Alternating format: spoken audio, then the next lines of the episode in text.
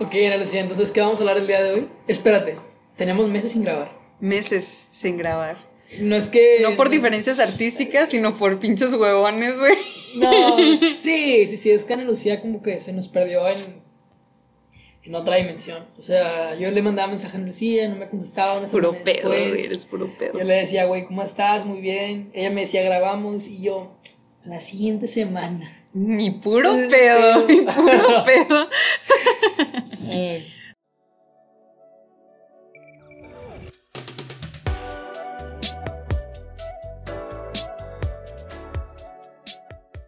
¿Has visto alguna película en los últimos días? Ah, mejor dicho, ¿cuántas películas he visto en los últimos días y series? Ah, Ya sé, güey. Vi Cobra Kai todo en un día. Son ocho horas en total.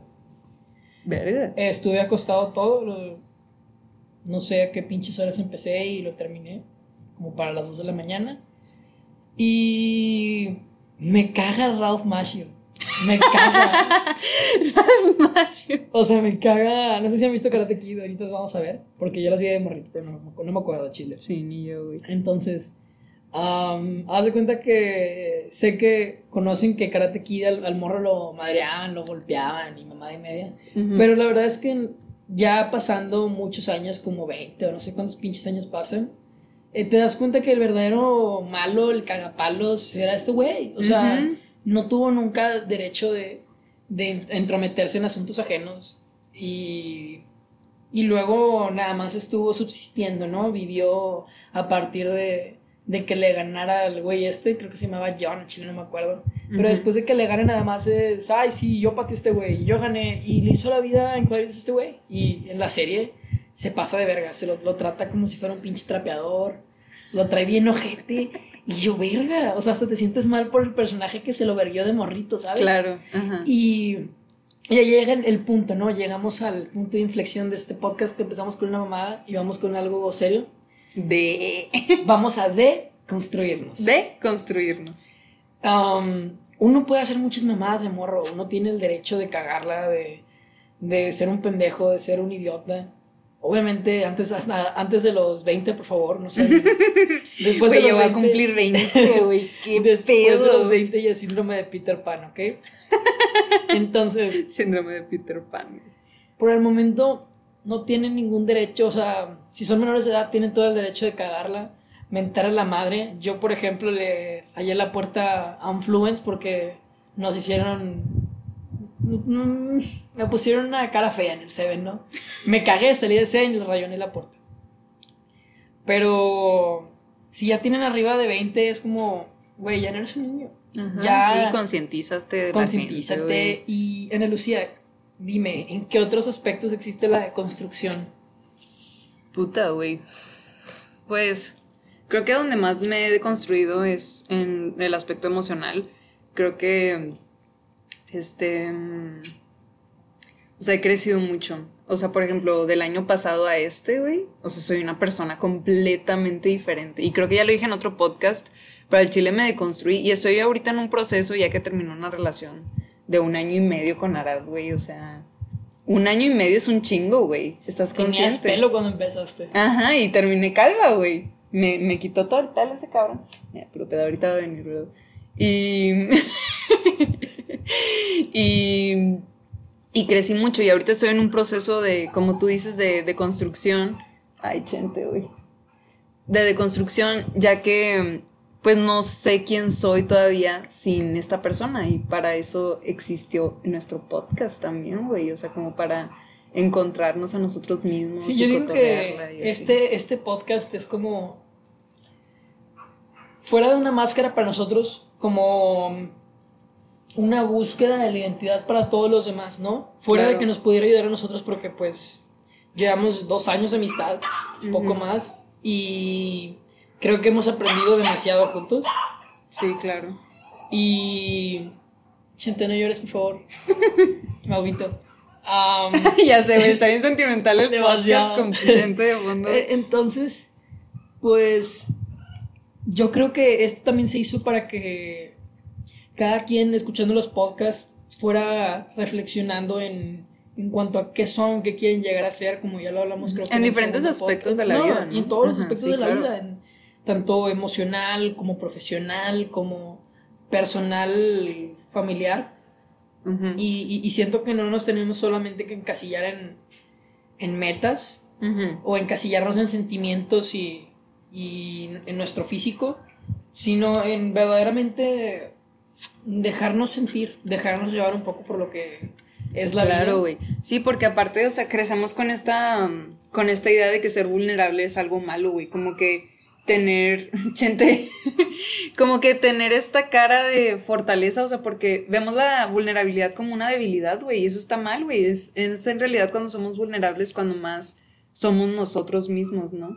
Y es una cara que, que no mostramos muy a menudo, o sea, al menos en nuestra amistad yo creo que sí nos hemos visto vulnerables y y pues está cabrón, güey, o sea, darte cuenta que quiénes son tus verdaderas amistades con el simple hecho de, saber quién te ha visto como realmente eres y quién te ha aceptado como, como vulnerable, güey. Yo creo que siempre decimos, no, es que, que me parece muy chistoso, que me da mucha risa, ¿no? Que la, la gente cree, o mucho, se dice mucho en, en, los programas y series, no, es que me hace sentir vulnerable, o es que el, el hombre lloró cuando estuvo con ella, y yo digo, es que es cuando la persona es quien es, o sea, está totalmente abierto a, a, sentir, a ser sí mismo, que eh, nos hacen pensar como que ese es, la, ese es el, el, punto de inflexión del amor, ¿no? El que verdaderamente te conozcan, cuando todos debemos de considerar que es el punto de comienzo de, de querer a alguien, o sea, no puedes querer a alguien sin, sin conocerlo. Ajá. Claro. Mm, yo siempre he creído que no es el tiempo, porque yo, en, en muchas de las, con las personas que he salido, ha habido muchas situaciones en las que hablamos por meses y sientes que sigues sin conocer a la persona porque tú verdaderamente sabes que no la conoces. Claro, güey.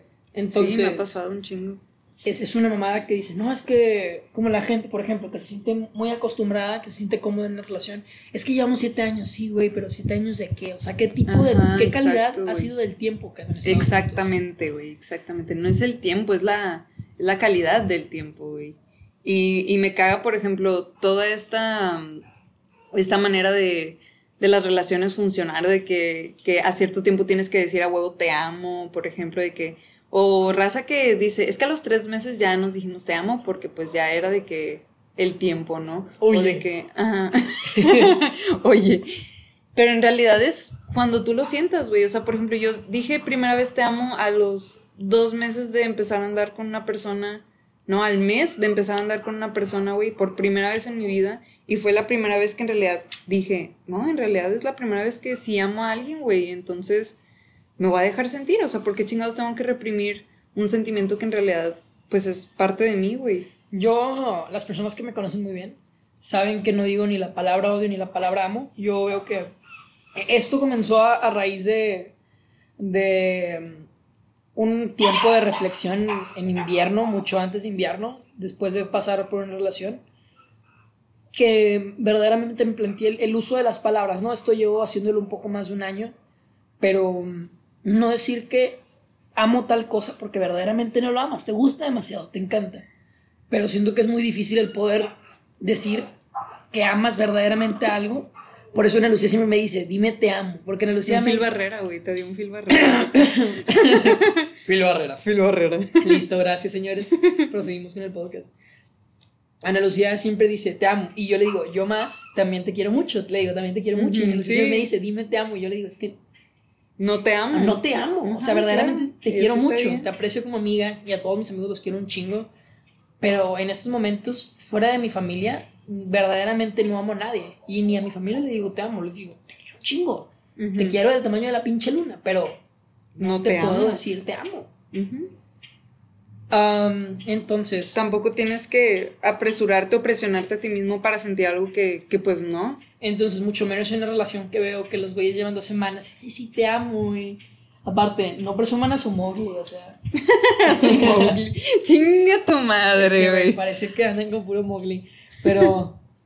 No le hagas bullying al Mowgli, güey. ¿Qué te hizo? Ok, Mowgli está guapo, nada más le falta un corte. Le falta la queer eye, güey.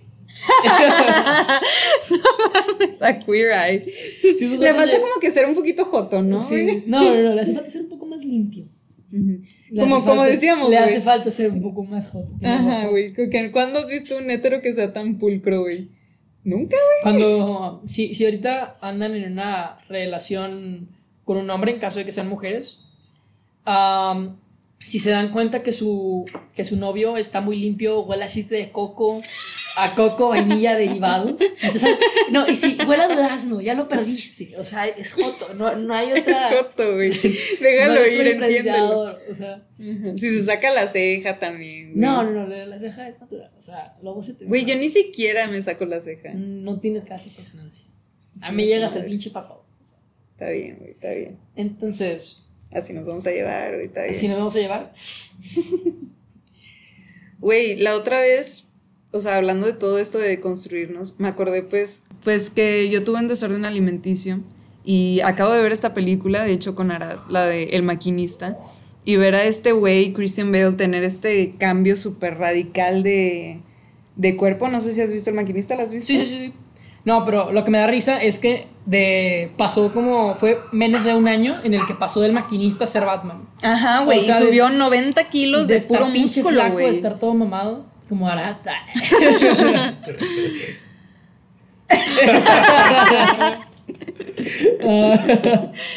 Y total, o sea, crecer de eso, güey, o sea, también es una desconstrucción total porque estás cambiando de ideas, de ideales y todo lo que tienes acerca que va alrededor de tu cuerpo, güey. O sea, y cambiar esa idea de que el cuerpo tiene que ser perfecto de cierta manera. Y, y así, güey, ¿sí entiendes lo que digo, güey? Sí, sí, básicamente, o sea, por ejemplo, ya, ya, no, Jared Leto no. Ay, sí, soy el Joker. Te Joker. mandan a un pinche parco, güey. No, este. Heath Ledger. Ajá, Heath Ledger. ajá. En, en su caso, el güey se aisló meses para poder llegar a. A, a ser quien fue, a- a ser quien Joker. fue. Y este Christian Bale igual, estuve leyendo de eso porque estuve viendo un documental sobre los cambios radicales en, en el cine en cuanto a más, más papeles más difíciles. Y dicen que este Christian Bale estuvo meses desayunando una lata de atún Ajá. y una manzana diario y tomar pura agua. Y esa Ajá, era su comida todo el día. Entonces, cambiar tu estilo de vida de, oye, me tengo que chingar no sé cuánta pinche comida para estar todo mamado, a no voy a comer y nada más voy a comer una manzana. Eh, La verdad es que el mérito de, para mí de los actores, eh, quizás en México no, pues Bárbara de Regir nada más se pone un sombrero y dice soy mala, se lo quita y dice soy una, soy una pinche empresaria. Ajá. Pero, ¿a qué punto debes de llegar siendo artista que puedes llegarte a perder en tus propias ideas? Claro, güey. Y más porque dices, tengo que encarnar un papel al punto de que sea convincente. Hasta tú te la tienes que creer. Porque hay muchos papeles que se ven inclusive hasta forzados, que dices que se ve fuera de lugar. Entonces, creo que es lo, lo mismo en la vida, ¿no? Uno se puede forzar mucho a estar en un lugar, estar con cierta mentalidad. Es como pero- cuando ponen a Marta y Gareda con Omar Chaparro en cada pinche película, güey. Sabes que va a vender demasiado. Pues al chile sí, chile pinche sí. no manches Frida, uno, dos, Tres, cuatro. cinco. No manches Freddy en el espacio. Ay, pero tú verdaderamente vas a sentir que no perteneces ahí. Y siento que no es un sentir de pertenecer al que debemos de llegar, pero es un sentir de plenitud en el, oye, ¿sabes qué? Siendo quien soy, soy feliz y no me importa qué chingados van a decir yo voy a seguir siendo quien soy, pase lo que pase, porque a final de cuentas el vivir es un proteger tus ideales, proteger lo que quieres, las ideas que tienes, es un estilo de vida básicamente. Entonces, por ejemplo, la, la gente que habla mucho de respetar los derechos humanos y demás y sigue haciendo cosas o sigue haciendo comentarios que Ajá. van en contra, es un, güey, te la debes de creer, es un estilo de vida el, el querer proteger la vida de alguien más.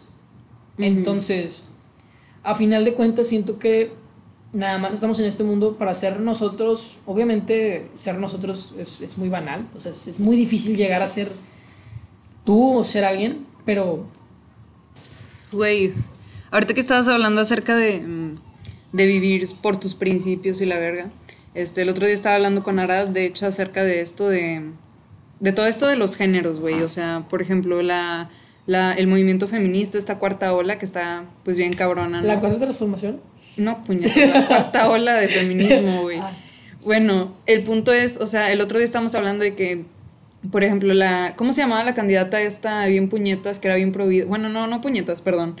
Este, la, la, esposa de, de, Calderón. Margarita Zavala. Ándale, Margarita Zavala. Este, si ella hubiese sido presidente, ese pedo hubiera sido genial para el movimiento feminista, pero, pero, en vez de ser una lucha de, de principios, güey, o sea, porque las feministas pues abogamos por el proaborto, el dejar que la mujer opine y la verga, y esta mujer pues, pues tiene todos los ideales pues diferentes, ¿no? Contrarios. Exactamente. Es que siento que es muy difícil. El Entonces ya no es una lucha de, de, género, es una, debería de ser una lucha de principios. Siento que es muy difícil el plantearle a la sociedad. Um, yo siempre he visto, ¿no? En, en pro del, del, feminismo y dicen, es que, no, ok, eres aliado, puedes estar a un lado, puedes decir me gusta, pero no, no actúes. Y digo, es que a final de cuentas, me siento a un lado y sé que quizás está mal, van a decir que me quiero apropiar, cuando es todo lo contrario, verdaderamente quiero apoyar porque al igual que todos, tengo, tengo una mamá y, me da miedo, o sea, yo siento el miedo cuando sale a la calle que me dice, mi mamá está estudiando ahorita otra carrera, y me dice, es que me da miedo ir en camión, ¿no? es, y, y yo siento el miedo porque a veces va en la noche y cuando a veces no me contesto un mensaje, estoy preocupado porque digo, ¿qué le pudo haber pasado? Sabiendo que tenemos una sociedad así. Es como si ya formaras parte de, güey. Y, y me siento a veces fuera de, porque me dicen, es que no puedes opinar. Y digo, pero también quiero ayudar, quiero apoyar. Y dice, no, es que eres hombre, ok, no me importa. Entonces, si, si me tengo que hacer no binario o lo que chingada sea, para poderte apoyar, lo haría. Porque mis principios buscan una vida digna para todos, no solamente para un género, sino una, una vida en la que podemos coexistir, ¿no? Todos. Siento que ese es, eso es lo que La utopía, güey. Y quizás sea muy utópico el, oye, todos podemos vivir felices, pero siento que obviamente llega un punto social en el que todos nos respetamos y podemos ser quien queremos ser. Entonces, ahí, ahí llega un conflicto muy grande, ¿no? De ¿Puede un hombre entrar o no a esto del feminismo? ¿Desde qué ángulo puede atacar a, este, pues, opositor conocido como al, patriarcado? Y, y, es una duda muy grande, ¿no? Que nunca me han sabido resolver. Y siempre me dicen, no, es que, ok, entonces eres un aliado. Y le digo, es que no quiero solamente estar de adorno a un lado, ¿no? Um, oye, si tengo que quemar el pinche Vaticano, pues vamos a quemarlo. Y si tenemos que ir a pinches quemar no sé, el eh, Palacio Nacional, pues vamos, pero que no sea algo solamente de, de, un género, sino que sea de principios e ideales en cuanto a yo busco lo mismo que tú, entonces vamos a hacer lo mismo todos para buscar el bien mayor. Claro, pero es que el feminismo, este, haría exacta, esa es la utopía, güey, que también los hombres fueran parte del feminismo. El problema es que no todos los hombres piensan como tú, güey. Entonces, ¿cómo vamos a, saber a qué hombres podemos involucrar en el movimiento y a qué hombres no? Tenemos a Arad que se siente vieja porque usa uh, porque usó rosa en la prepa cuando con el uniforme americano y decía, "No mames, estoy usando un color de joto" y yo, "Pinche vato homofóbico, güey." Puro pedo, güey. El vato negro. Eh, Entonces, güey, a lo que vamos es como bueno, pues yo no la otra vez estaba haciendo un en vivo en Instagram acerca de esto, de, de si yo podía formar parte, yo en específico, sobre el movimiento, ya que pues soy una persona no binaria, güey. Este, entonces, yo podría, o al menos la respuesta que muchas mujeres me dieron es que yo podría formar parte del movimiento, ya que yo he vivido la problemática y, y he enfrentado los problemas que, que las mujeres día con día enfrentan, güey. Un güey como me dijeron, un güey no se va a parar en la calle para decirme, oye, ¿tú te sientes mujer, güey? No, simplemente automáticamente va a asumir que lo soy. Entonces, güey, a eso vamos. O sea, es más como, como tú no has vivido en carne propia la, la opresión en sí, pues entonces por eso no eres parte del movimiento, porque es solamente del lado oprimido. Ah, yo sé. Y, y a veces me, me cuestiono el hecho de que está... Es, es, sé que vaya, lo, reconozco, mas nunca lo voy a llegar a entender en su totalidad. Eh, ese, ese miedo de salir a la calle, obviamente lo he sentido, el, el que se Ah, me claro, para una camioneta todos, es normal. claro. Pero desde ahí nace esa raíz, ¿no? El por qué uno como persona debe sentirse insegura hasta en su propia casa. Se han metido a robar a mi casa la vez pasada, hace como dos, no, hace como cuatro años, cinco años se quisieron meter a robar a mi casa. Y ese miedo de, oye, no puedo dormir porque escucho un ruido y tengo miedo, no va en sí de que solamente un, un- hombre lo puede hacer, sino empieza desde el principio de por qué las personas buscan esa violencia, por qué las personas hacen este, este tipo de cosas, ¿no? Por eso siempre a lo que íbamos, yo, yo veo más una lucha de principios y de valores, y obviamente la solución es la educación, por más difícil que vaya a ser, es que es muy cabrón hacerles entender a generaciones anteriores, Inclusive a, a nuestras generaciones que tienen una idea más conservadora, el, oye, quizás no lo apoyes, no me apoyes, respétalo, entiéndeme, que yo busco un bien. A mí me, me causa mucha tristeza cuando veo que personas de mi misma edad hacen comentarios tan clasistas, tienen ideas de, Superioridad, ¿no? de superioridad y ciertos complejos. Y, y digo, es que, ¿de dónde chingados nace esta pinche idea? O sea, es- me, me da verdaderamente asco que hay ese tipo de ideologías en, en, en contra de las personas homosexuales, en contra de las personas afroamericanas. Y eso es a raíz de una falta de educación. No es porque seas hombre o seas mujer o, o seas como te identifiques, sino base, la base es una falta de educación y una falta de Exacto, güey. principios. Es, es la base de todo, la pinche educación, güey. O sea, por ejemplo, este, tratando temas de educación sexual, por ejemplo, güey. O sea, simple, el simple hecho de que no se le otorga a niños la educación sexual, ahí empieza mal, porque un niño no va a saber cuándo lo están abusando sexualmente, güey, en su casa. Y es cuando el miedo está dentro de tu casa, el demonio está dentro de tu casa y no sabes cómo afrontarlo porque no tienes idea de, de qué es, güey. No, aparte la sociedad lo polariza mucho. Uno estando en primaria siempre es, ah, sí, va a haber una conferencia para las niñas, niñas, sálganse del salón, los niños quédense pendejeando en el salón. Y digo, oye, es que nada más, gracias, gracias a la fuerza omnipresente que está arriba de nosotros, ¿no? Mm, gracias a eso, mis papás siempre me educaron en cuanto a, quizás esto- yo lo sentí raro por, por el tipo de, de sociedad en la que estaba, de, de que a mis, a mis amigos no los educaban sexualmente, pero yo tuve mi libro de Conócete a ti mismo. ¿Qué eso-?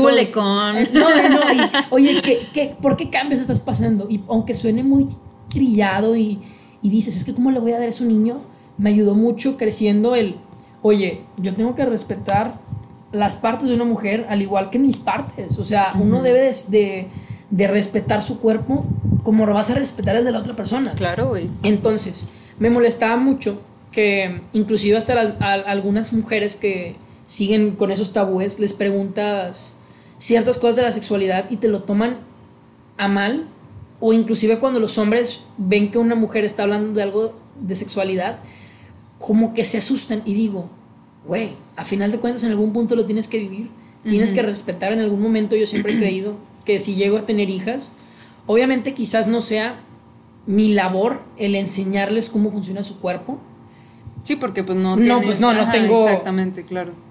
pero sí a respetarlo, a cuidarse y todo ese tipo de cosas. Y me molesta mucho que los hombres no recibimos esa educación sexual, no sé si por tabú o qué, pero eso nada más provoca que los hombres sean mucho más morbosos a la hora de crecer. Claro, güey. No no te enseñan que es un pene, no te enseñan que es una vagina, porque ay, no vaya a ser que el niño de 7 años traumatice por saber que una mujer no tiene pene, ¿no? Ajá, claro, güey. Entonces, y, y nada más por eso nace cierta morbosidad de que mucha gente conoce el cuerpo de la mujer a través del porno y no a través de cierta clase de sexualidad. Y eso me molesta demasiado porque eso nada más crea que la gente se haga tanto más morbosa y siga promoviendo este contenido de eh, pornográfico, ¿no? Por el hecho de, no, es que si yo crecí viendo esto y ese es el cuerpo de la mujer y así se trata a la mujer, van a nacer y van a seguir creciendo, desarrollándose con esa idea tan pendeja y tan falsa, ¿no?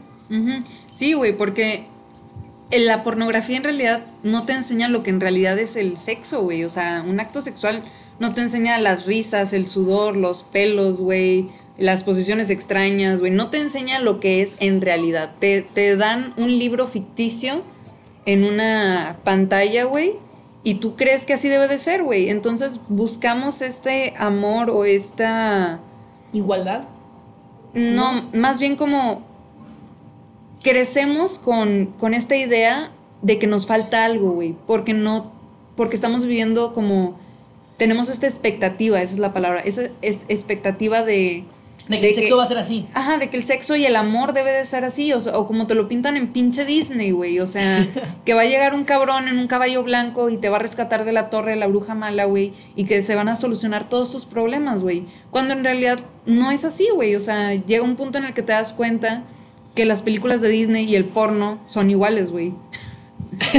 Oye, qué, qué escala, ¿no? Sí, No, güey. y es lo mismo, lo podemos poner en una analogía un poco más infantil, con los superhéroes. El hecho de que uno no sea precavido, porque pues no si a Superman no le pase nada, a mí no me va a pasar nada, o el hecho de ver las cosas de esa manera, de que todo es perfecto y el malo es malo porque es malo y no por una necesidad. Vamos a hablar de este pedo de OnlyFans, güey. Mira, porque creo que tenemos puntos de vista algo diferentes, güey. Yo pienso que el, el OnlyFans eh, es una cuestión de demanda, güey. Básicamente. No, no, que demanda. Chingada. No, sobre demanda. Ajá, espera, güey. Es, te pintan esto de OnlyFans como, sí, mujer, empodérate de tu cuerpo, libérate y haz lo que tú quieras con tu cuerpo. Ahí va, ahí va, ahí va, ahí va, aguántala. Y, y te lo pintan así, güey. Y ahí van las mujeres como a caer en este punto de, de que, ok, vamos a satisfacer la demanda porque necesito dinero, güey. Ok, en ese punto, ¿quién es la demanda, güey? Cuéntame, ¿quién es la demanda? Regularmente la mayoría de OnlyFans, el 88% de las cuentas de OnlyFans son de mujeres, el 2% son de hombres. Estábamos hablando 88 y 11 no son. No, 12, perdón, 12, 12. Sí, sí, sí. Y el 1% no binarios. Sí, se visten de helicópteros, güey. De helicóptero. Soy un puto helicóptero para ti, güey. Entonces, a ver, dime quién es la demanda, güey. La demanda se podría decir que es en la su raza mayoría- morbosa, es la gente No, que en su mayoría son Hombres. hombres. Chan, chan, chan. ¿Cómo A ver, tú- negro? ¿Tú qué opinas del OnlyFans? Yo qué opino del OnlyFans. Opino lo mismo que tú. Obviamente la demanda es existente, Incluyéndome. pero vaya, sé que no es la solución al mundo de la pornografía. Vaya, Pero- a la industria pornográfica como Pornhub no es la solución. Sí es una muletilla, se le podría decir así, en cuanto a que al menos las mujeres ya, oye, yo decido qué contenido subir. No me está Pues sí. obligando una, como si fuera pinche Warner Brothers, a, oye, firmaste un contrato de que tienes que hacer 20, porn- 20, que 20, 20 escenas pornográficas. Y, ok, tienes cierta más libertad, pero a final de cuentas la industria sigue ahí. ¿Y, y qué, qué pasa con este tipo de páginas?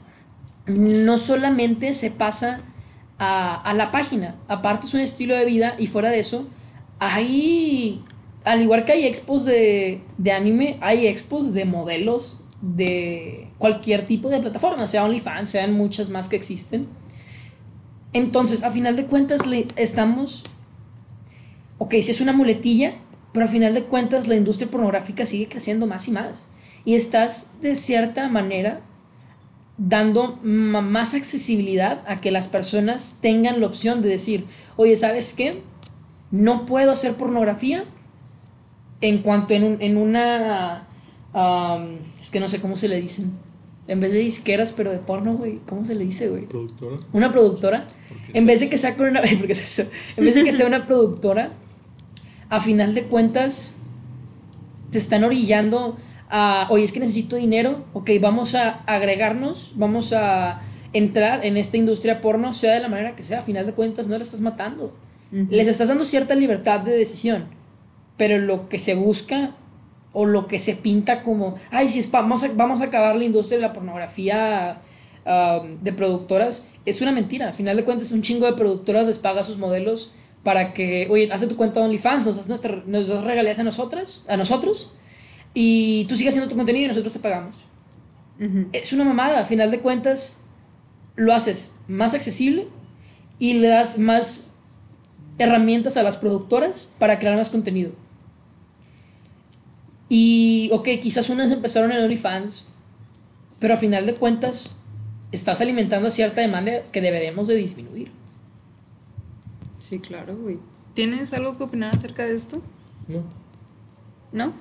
Ok. Ana Lucía, No, pues creo que aquí la podemos dejar. ¿quieres extender algo más? Me parece que estamos terminando en una buena nota. Ok, eh, recomendaciones del día de hoy para películas o series, Ana Lucía. El maquinista, véanla, es muy buena. Y de canciones les voy a recomendar De los besos que te di de Cristian Nodal, a huevo, güey. Qué básica. Yo de películas les voy a recomendar. am, últimamente he andado muy amoroso con el arte. Entonces, que vean la trilogía francesa, de la bandera francesa. Son tres películas. ah, cada película es un color de la bandera. Y no les voy a decir la temática, pero espero que las vean. Son unas películas francesas. Y de música, ¿Cómo se llama? am, son los tres colores de la bandera, de que azul, blanco y rojo. Así es, es cada- es una trilogía. Y de canciones, me desprendo de Reino. Buenísima rola. Muy buena rola, güey. Bueno, sobres, aquí termina el episodio de hoy. Gracias por escucharnos. Nos vemos el siguiente martes, esperemos, güey. Ay, nos vemos en dos meses. Gracias. Bye.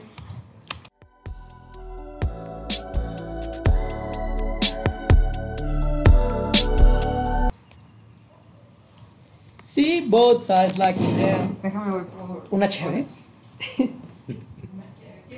Sí, por favor.